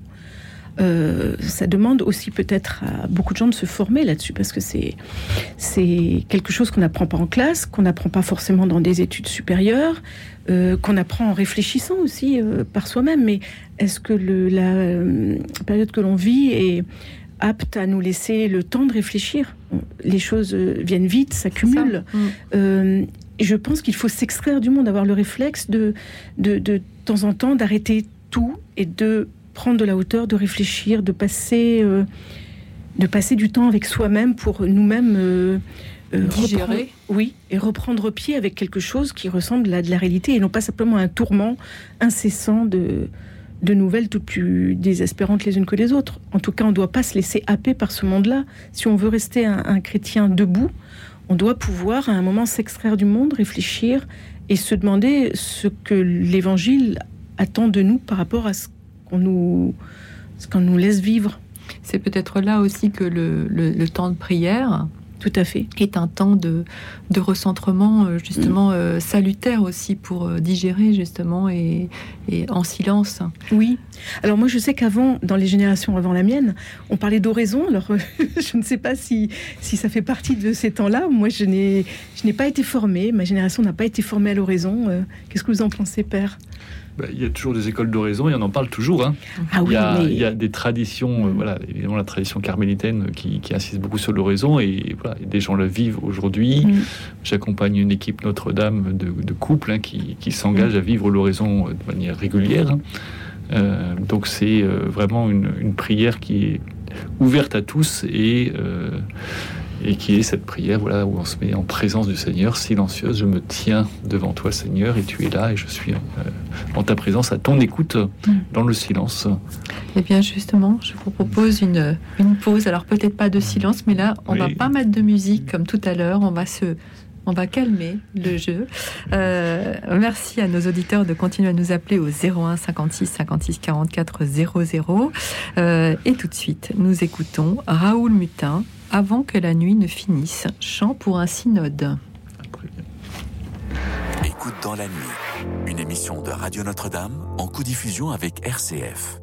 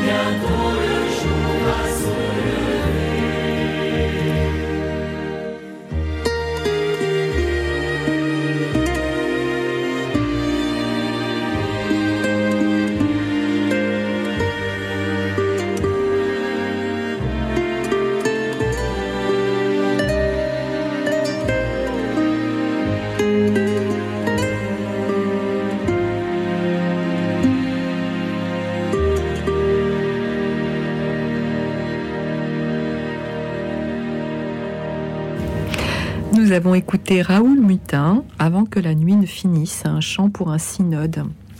Nous sommes avec le père Dominique Barnerias, doyen du doyenné de plaisir et curé de la paroisse de plaisir, co-auteur avec le père Luc Forestier et Isabelle Morel de Petit Manuel de synodalité paru chez Salvator et de Nathalie Grand, juriste et membre de Cato Voice. Euh, et nous avons euh, en ligne Édouard. Bonsoir Édouard. Bonsoir. Merci d'avoir été patient. Euh, mer- merci euh, pour- de, m'accueillir et bonsoir à vous invités, tout le monde. Alors, euh, je disais, je vais aller dans le sens de, de, ce qu'a dit Philippe et, et pas du tout dans le sens du précédent dont j'ai oublié le prénom qui parlait de, de guerre de religion, ce qui n'est pas le cas du tout, même si depuis un certain temps, on peut considérer que euh, des extrémistes religieux prennent le pas, euh, mais à l'origine et jusqu'à maintenant, c'est un, comme l'a dit le, le père d'ailleurs, c'est un problème de territoire, c'est un problème politique, rien d'autre, essentiellement. Permettez-moi, sans vouloir être trop long, mais pour éclaircir, éclairer un peu les choses, sinon on ne comprend pas ce qui se passe en ce moment et précédemment, jusqu'à maintenant, depuis 47-48. Euh, euh, en 47, l'ONU, le droit international, a, a voté la partition de la Palestine pour deux États. L'État juif, et israélien, et l'État pour les Palestiniens, composé de musulmans et de chrétiens. Et euh, 47-48, euh, alors, deux- euh, 200 000, on estimait en 47 à peu près la population juive, les juifs en Palestine, à peu près à 200 000. les Palestiniens, musulmans et chrétiens, à peu près à 8, j'ai dit 200 000 pour les Juifs, 800 000 pour les Palestiniens.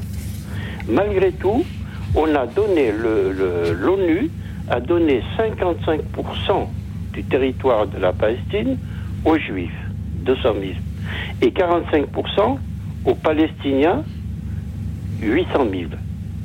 Et 47-48, à la suite de la Première Guerre, aidés par les Américains essentiellement dans notre pays, les, Palestiniens ont gagné la guerre, ont conquis jusqu'à 78% du territoire de.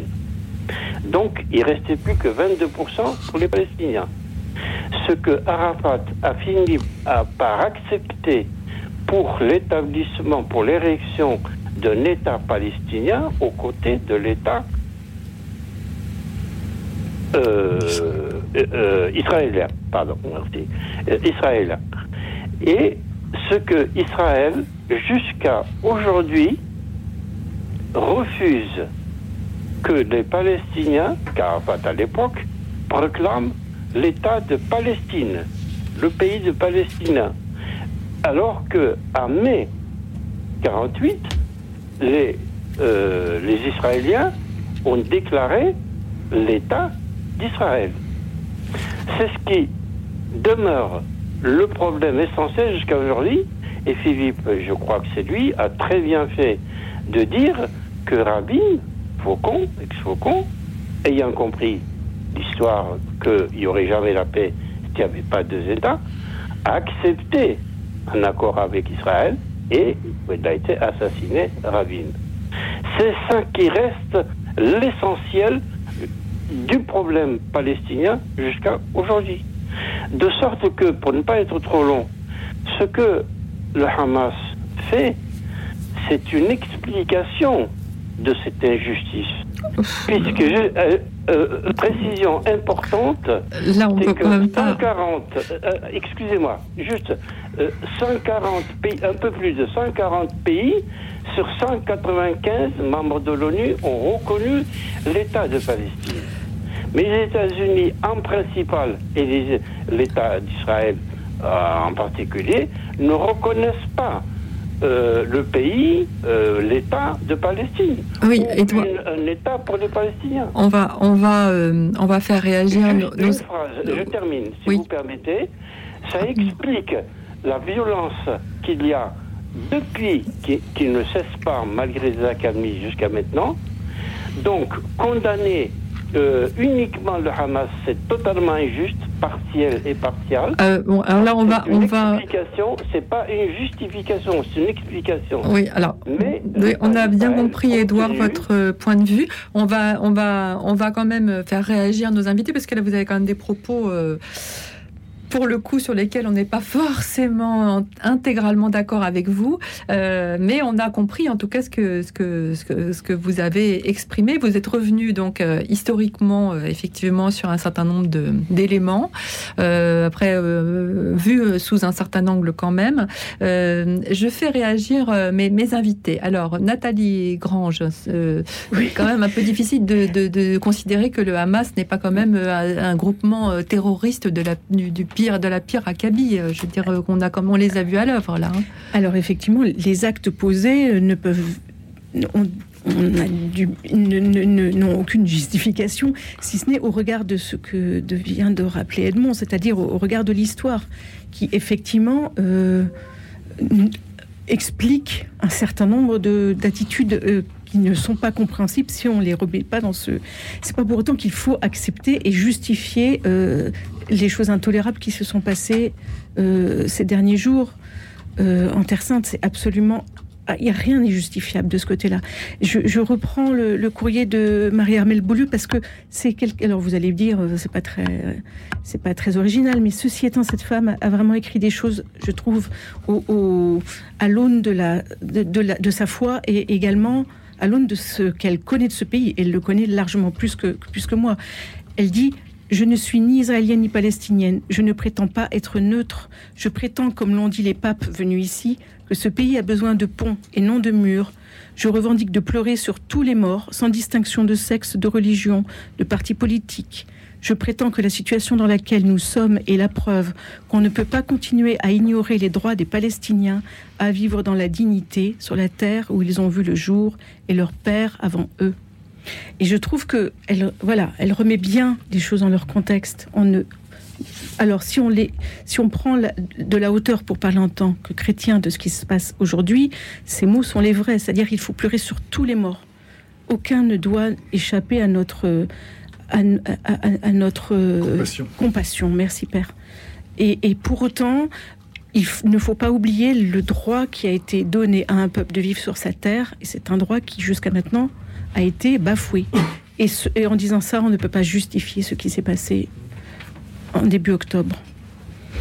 Père euh, qu'est-ce que vous répondriez à ces, à ces propos qui sont quand même euh, très radicaux là de- d'Édouard hein? Non, enfin pas vraiment, pas complètement radicaux parce qu'en fait, euh, Partiaux, très partiaux. Peut-être partiaux, vous les trouvez partiaux. Ah bah mais quand même, oui. euh, En sur fait, le Hamas. l'importance de la de- du recul historique. Oui, je oui, que ça- ça- c'est vrai que quand on y repense depuis 47, il y a eu beaucoup d'occasions ratées des deux côtés euh, de construire Tout la paix. Ça, c'est ça fait. Et c'est une histoire qui est triste au fond. Que euh, voilà, en, en 70 ans, euh, plus de 70 ans maintenant, on n'est pas, on n'est pas réussi à faire quelque chose où il y a voilà ce pays qui est si beau. Effectivement, quand on y va en pèlerinage, j'ai été huit fois pour ma part. euh, Ouais, c'est somptueux. c'est toujours des, des moments très émouvants qui sont, voilà, qui sont liés à notre foi et, et on aimerait pouvoir euh, y rencontrer tous les habitants en fait. Mm. Et à la fois voilà, les, les- les Palestiniens les Israéliens, euh, les chrétiens, les juifs et les musulmans. Et puis ce qu'on peut dire quand même, c'est qu'Edouard a raison sur le fait que c'est quand même aussi et surtout une guerre de territoire. Là-dessus, euh, je pense qu'il a tota- totalement raison. Euh, mais après, bon, voilà, je- difficile de partager quand même votre point de vue, Edouard, sur le sur le sur le Hamas, qui, reste quand même un, groupement terroriste. euh, euh, voilà, qui, qui est quand même. on, vient de voir quand même ce, qu'ils ont fait euh, au mois d'octobre. c'est quand même très très difficile à, justifier. Et, et surtout, euh, qui s'est créé autour de l'idée de la euh, fin de l'État d'Israël. Ça, Absolument, c'est- oui, oui. De- Et, et de, c'était- et- et de tuer, et de tuer le peuple Juifs. juif en, en tant que tel. C'est Mm. c'est encore bien plus. que- Alors là, on n'est plus du tout Mm. dans la guerre de territoire. On est vraiment dans, dans l'antisémitisme premier. hein. Je suis Mm. désolée, mais il faut appeler un chat un chat. hein. Mais, mais Euh, comme il y a des racistes aussi en face au gouvernement israélien, c'est ça qui est ennuyeux. C'est que de l'autre côté, il y a C'est aussi ces certain, mais là, c'est le Hamas euh, qui a commencé quand même. hein. Euh, qui sont- Écoutez, moi, je vous propose de euh, prendre l'appel de Jeannette, qui nous appelle de Lille et qui nous dit c'est une guerre d'esprit. Peut-être qu'elle a raison. Euh, Jeannette, vous êtes avec nous? Oui, oui, tout à fait. Bonsoir, Jeannette. Bonsoir.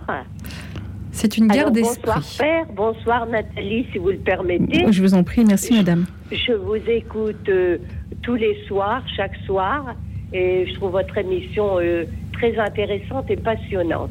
Moi, je- j'ai donc 86 ans et j'ai vécu la guerre 40.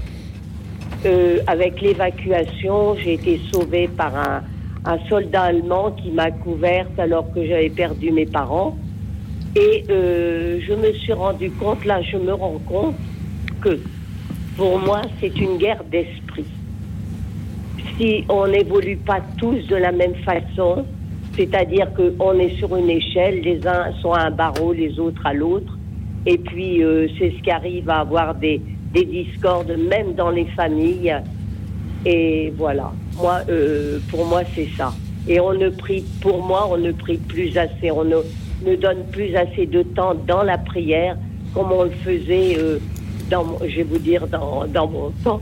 Puisque à cet âge-là, on se réunissait autour d'une cheminée où nous étions huit. Et avec père et mère, eh ben, on, on faisait une prière, on disait des neuvaines, et puis, et puis voilà. Et vous dites, vous dites sur votre fiche, que, sur la fiche que j'ai sous les yeux, que vous êtes troublé par le fait qu'on ne prie plus, que les églises sont fermées. Oui, parce que les églises chez nous, la plupart, je suis dans un petit village. Vous êtes près de Lille. Voilà, près de l'île. Et l'église est toujours fermée. Euh, le prêtre est pour sept clochers. Comment voulez-vous? C'est un humain. Il ne peut pas avoir dix pieds et, et 12 pieds ou sept pieds pour aller à droite et à gauche. Alors comment voulez-vous? Alors euh, il y a plus de- de- de- d'unité. Voilà, pour moi, c'est ça. Alors, j'ai fréquenté autant dans ma jeunesse. Euh, J'étais une fille euh, qui était très ouverte à beaucoup de choses. J'ai fréquenté des Arméniens, des Juifs israélites, des orthodoxes. Je suis catholique moi-même. Là, je ne pratique plus puisque je suis en fauteuil euh, immobilisé.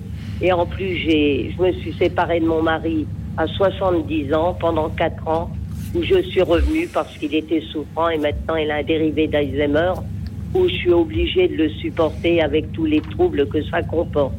Ben, chaque soir, je dis, mon Dieu, aide-moi, puis je te demande pardon pour tout ce que j'ai fait, et puis je remets mon âme entre tes mains, puis voilà, qu'est-ce que vous voulez de plus Jeannette, quand, quand vous dites c'est une guerre d'esprit, c'est que en fait vous, vous invitez chacun à, à- à prier, en fait, c'est ça? Voilà, non. Et puis à se remettre pour essayer, et regardez, même dans les familles, il y a des discordes.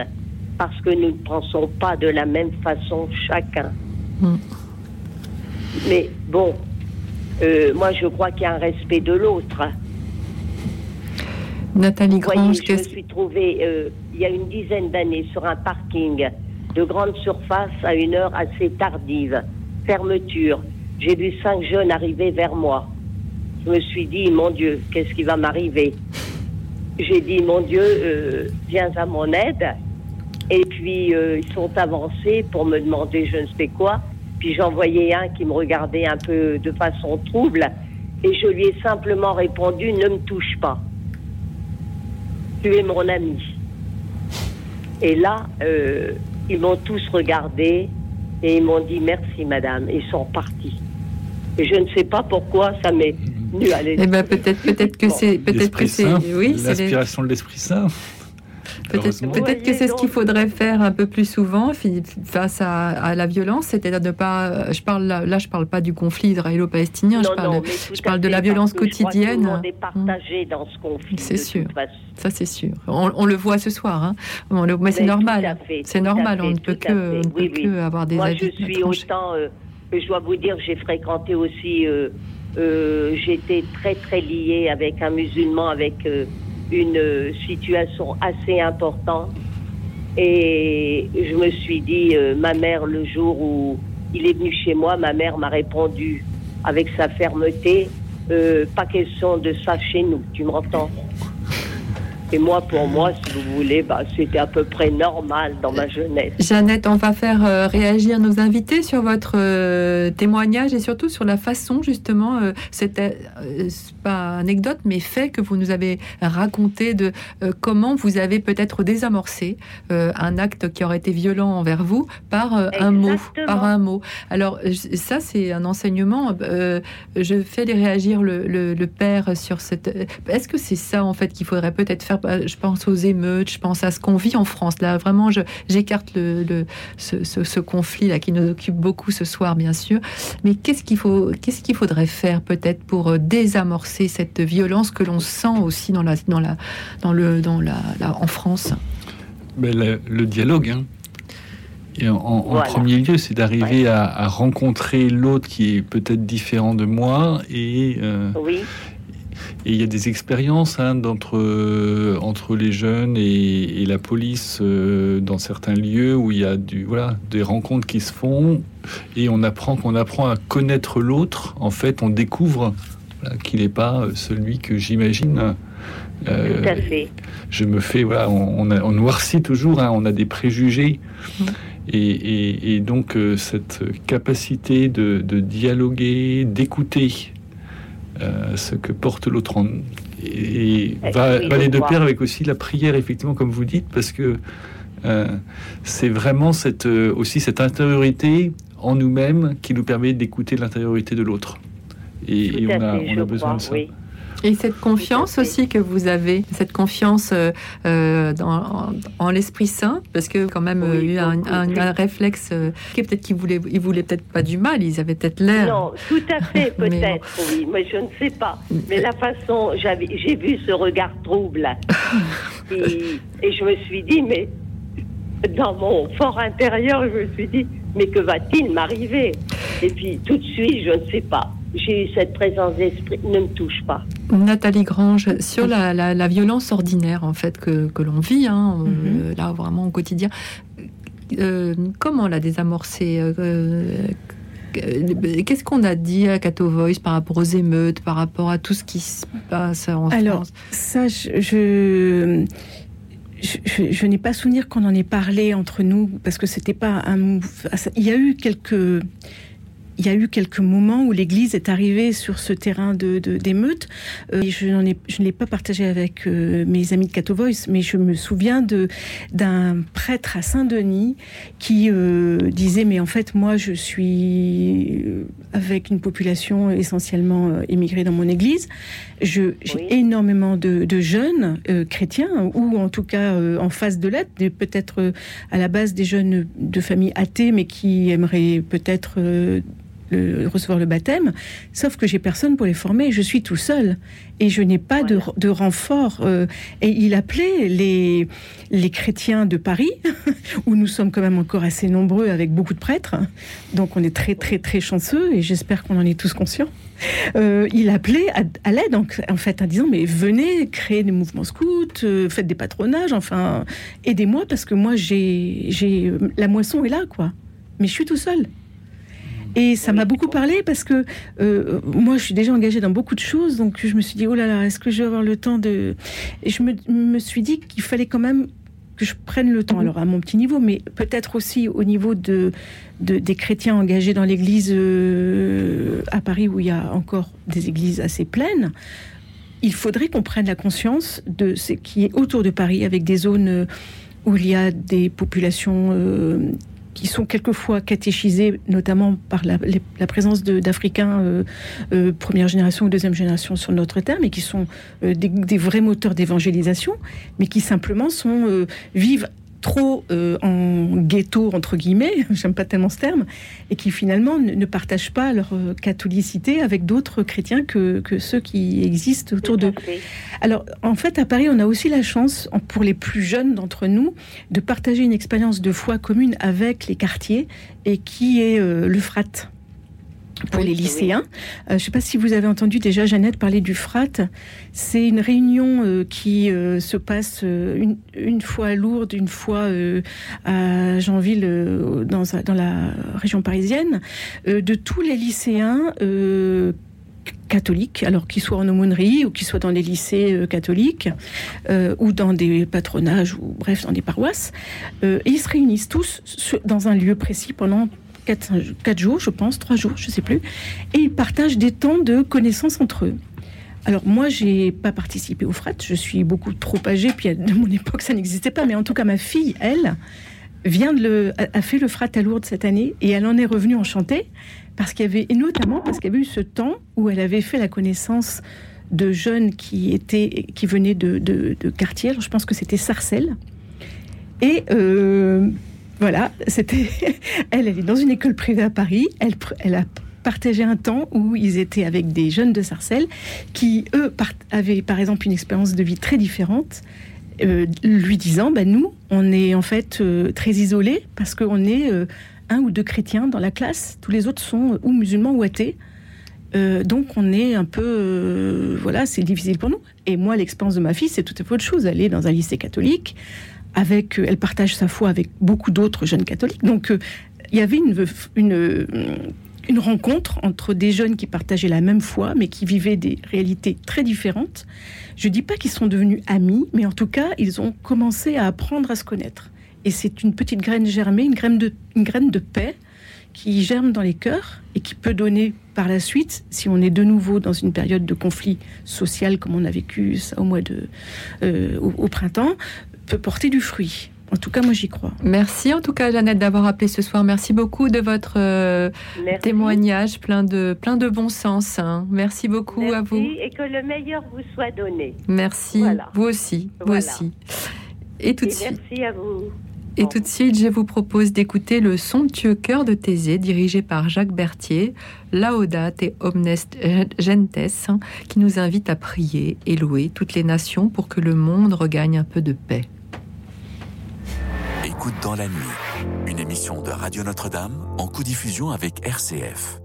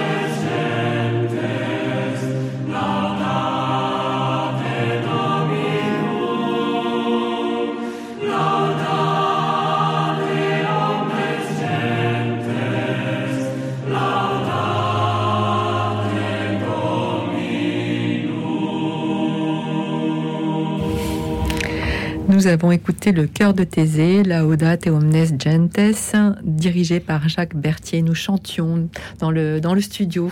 Voilà, la musique est beaucoup plus apaisante sur la fin, toujours.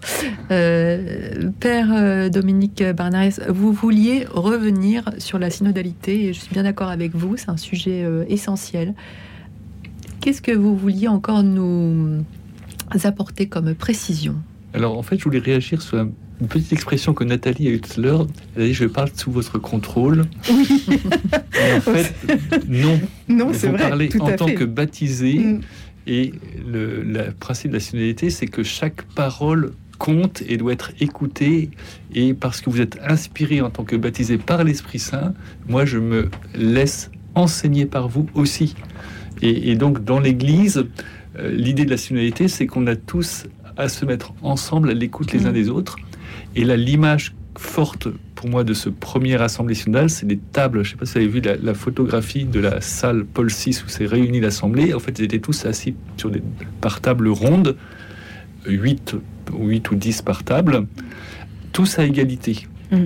évêques et non évêques.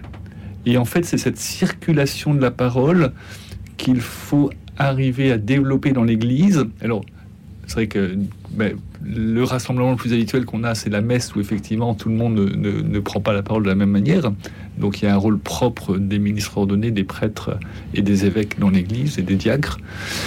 Mais euh, écoutez euh, l'ensemble des chrétiens parce qu'ils ils sont aussi habités et inspirés par l'Esprit Saint. Et donc vous avez autant le droit de parler des choses spirituelles euh, et, vous en savez aussi d'autres choses que moi je ne sais pas. Donc ce soir, je me suis laissé aussi enseigner. Euh, voilà, et je trouve que c'est ça qui est beau en fait, dans, notre Église, c'est qu'on et moi je me laisse édifier très souvent par des chrétiens de ma paroisse. Euh, une des auditrices disait ben, aujourd'hui on ne prie plus, hein, Jeannette des Satteleurs, mais en fait si, il y a vraiment, et, ce soir, donc j'étais juste avant de venir euh, avec euh, des paroissiens qui terminent une neuvaine et ils ont décidé de faire une nuit d'adoration ce soir pour la paix euh, dans l'église. Ils sont là en ce moment en train de prier. Donc mm. ça s'est dessiné un peu comme ça au dernier moment, mais donc je suis voilà édifié par la foi que manifestent des chrétiens et, entre autres puisqu'on parlait des, des, émeutes aussi, et moi je suis dans une cité, enfin des quartiers populaires dans ma, dans ma commune de plaisir. Il y a eu des émeutes en juin, et euh, il y a des chrétiens euh, voilà, d'origine africaine en particulier qui sont euh, des chrétiens actifs et fervents dans la paroisse, et la paroisse vit avec eux et grâce à eux en partie. Le Saint-Père nous invite à marcher ensemble dans une église qui, comme le Christ, bénit et accueille. C'est ce qu'il nous dit. Et, c'est vrai qu'une église où, souffle euh, l'Esprit Saint, où souffle une brise bienveillante, douce, qui interdit aux fidèles de tomber dans la déceptivité, dans la négativité. Moi, j'aime bien quand même cette idée. C'est vrai qu'il nous emmène quand même vers quelque chose de, justement, dans ce monde si difficile, vers quelque chose, vers de lumineux, ce qui est quand même le message premier de, l'Église. Euh, Nathalie Grange, qu'est-ce que vous, vous alors, moi, quel est votre regard sur, euh, sur ce, cette synodalité euh, C'est très neuf, c'est très novateur de la part du, pape? Alors, c'est moi j'ai l'impression que c'est pas si novateur que ça en fait, parce que le, le synode c'est pas une invention récente, c'est quelque chose qui existe euh, depuis depuis l'Antiquité. C'est ça. Et, et, je, je, trouve que la façon dont la société aujourd'hui s'empare de ce sujet est essentiellement pour en faire un temps politique. Or, euh, en tout cas la société, notamment les, journalistes qui relaient euh, les travaux du synode, euh, tentent d'en faire un temps politique pour faire passer des, revendications sociétales. Or, moi, je ne le vis pas du tout comme ça. Je le vis comme un temps spirituel, au contraire, comme un temps qui nous est donné pour, pour partir à la mission qui nous est confiée, à savoir dispenser l'évangile, en tout cas faire partager, être des témoins de, du Christ par la transmission de l'Évangile dans la société dans laquelle on vit. Et pour moi, le synode est un outil qui va se mettre au service de l'évangélisation et non pas un, une espèce de potion magique qui serait tout d'un coup euh, donnée à l'Église à la place de l'Esprit Saint pour lui permettre euh, d'aller sur des terrains euh, où on veut qu'elle aille à tout prix parce qu'on veut en faire un instrument temporel. Moi, j'ai tendance à penser, et je suis pas la seule, que le synode c'est pas un temps temporel, c'est un temps euh, qui est mis au service de l'intemporel et au service d'une Église qui ne s'inscrit pas justement dans des dans des préoccupations euh, politiques, sociétales, humaines à 100%, à 100% puisqu'elle doit être là au service d'un- d'une mission euh, qui nous est donnée. Oui, alors avec la juste euh, Je vous en prie. La, la remarque, c'est quand même l'Église a la mission d'annoncer l'Évangile à ce monde-ci. Donc dans, vrai. et donc, dans notre monde d'aujourd'hui, donc elle doit aussi le comprendre, Oui. le connaître, l'aimer, le servir, Mm. et mais lui témoigner du Christ euh, Sauveur aujourd'hui. Et j'étais la semaine dernière au rassemblement Kérigma qui se tenait à Lourdes, euh, invité par les évêques de France. Il y avait 40 évêques, euh, 2700 euh, catholiques. Et, euh, et donc c'était l'enjeu, c'était comment est-ce qu'on annonce aujourd'hui le Christ mort et ressuscité dans notre société? Comment est-ce que les hommes et les femmes de, France peuvent entendre à nouveau ce message comme quelque chose de neuf? Et en fait, la nouveauté, euh, voilà, il- c'est ça que c'est. On croit, on croit qu'on a une bonne nouvelle, quelque chose qui est neuf à dire. Vous étiez pile poil dans le synode en fait. Et donc, et en fait, c'était, on a vécu effectivement des expériences synodales pendant ce Mm. temps-là. Euh, d'écoute mutuelle, d'écoute des expériences. Il y a plein d'expériences d'évangélisation qui se font aujourd'hui en France. Et, euh, et donc, euh, bah, ces expériences, il faut les, les connaître, on peut les partager et les diffuser. Et puis après, chacun aussi trouver son propre chemin et sa propre manière de faire. Et est-ce qu'on a une petite idée quand même de ce qui, va- ce qui va ressortir? Parce que c'est très mystérieux. On a, Ben oui, vous parliez des grands enjeux de société. Il y en a quand même. hein. Il, y a, il y a vraiment des questions euh, brûlantes. Alors c'est c'est Mhm. aussi pour ça qu'il y a eu des... Sans doute, aussi- on sent bien qu'il y a eu quelques tensions. hein. C'est- Mais c'est normal. Ça fait partie du processus aussi de discussion que de ne pas toujours être d'accord. Mais est-ce qu'on a une petite idée là? Il nous reste 50 secondes.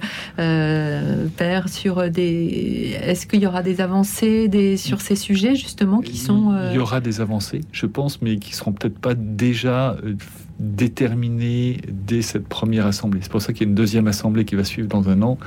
Et voilà, il faut qu'on soit patient. Mais il y a déjà une méthode qui est en, en- Ah oui, en route qu'on a, qu'on a vue en œuvre et que on peut vivre aussi chez nous cette méthode de la conversation spirituelle, de l'écoute ensemble de la parole de Dieu et de l'écoute mutuelle des uns des autres. Mais c'est vrai, de rappeler que quand même, euh, vous avez tout à fait raison, l'Église, euh, c'est aussi l'Église dans ce monde-là, ici et maintenant, et qu'il faut aussi peut-être qu'elle prenne en compte des, sujets brûlants. Euh, donc, voilà, qu'elle s'en empare, et c'est bien qu'elle s'en empare. Eh bien, ce sera la fin de cette, c'est la fin de cette émission. Euh, merci euh, aux auditeurs qui ont appelé nombreux. Nous n'étions pas toujours d'accord ce soir, mais c'est tout à fait normal aussi sur ces questions. Nous avons à notre euh, façon été peut-être un peu aussi dans un processus de synodalité. Nous sommes en tout cas écoutés, pas toujours euh, euh, d'accord, mais nous sommes écoutés. Pardon à Catherine, pardon à Monique, hein, à Patience et à Marie que je n'ai pas pu prendre en ligne parce que vous avez finalement appelé nombreux sur la deuxième partie et je n'ai pas pu prendre tous les appels, mais il y aura d'autres euh, d'autres rendez-vous et d'autres possibilités. Merci à vous, euh, Père Dominique Barnerias, doyen du doyenné de plaisir et curé de la paroisse de plaisir, co-auteur avec le Père Luc Forestier et Isabelle Morel de Petit Manuel de synodalité paru chez Salvatore en 2021. Et merci beaucoup aussi à Nathalie Grange, juriste et membre de Cato Voice, d'avoir été avec nous ce soir pour converser, échanger, partager euh, avec nos auditeurs. Merci à toute l'équipe, Alexis Duménil, le réalisateur. Merci à, Fran- à François euh, et Denis, nos deux bénévoles qui ont pris vos appels au standard. Comme je vous l'ai dit hier soir, à compter de la semaine prochaine, nous entamons une nouvelle répartition dans l'animation de Écoute dans la nuit. C'est désormais Frédéric Melza-Join, responsable pastoral, qui animera l'émission du mardi au jeudi. Et quant à moi, je vous retrouverai désormais avec un très grand bonheur, comme toujours, tous les vendredis soirs. Alors, je vous donne rendez-vous vendredi prochain pour notre grande soirée lecture dans le cadre de laquelle je vous proposerai de nous faire découvrir vos pépites littéraires sur le thème de la tendresse.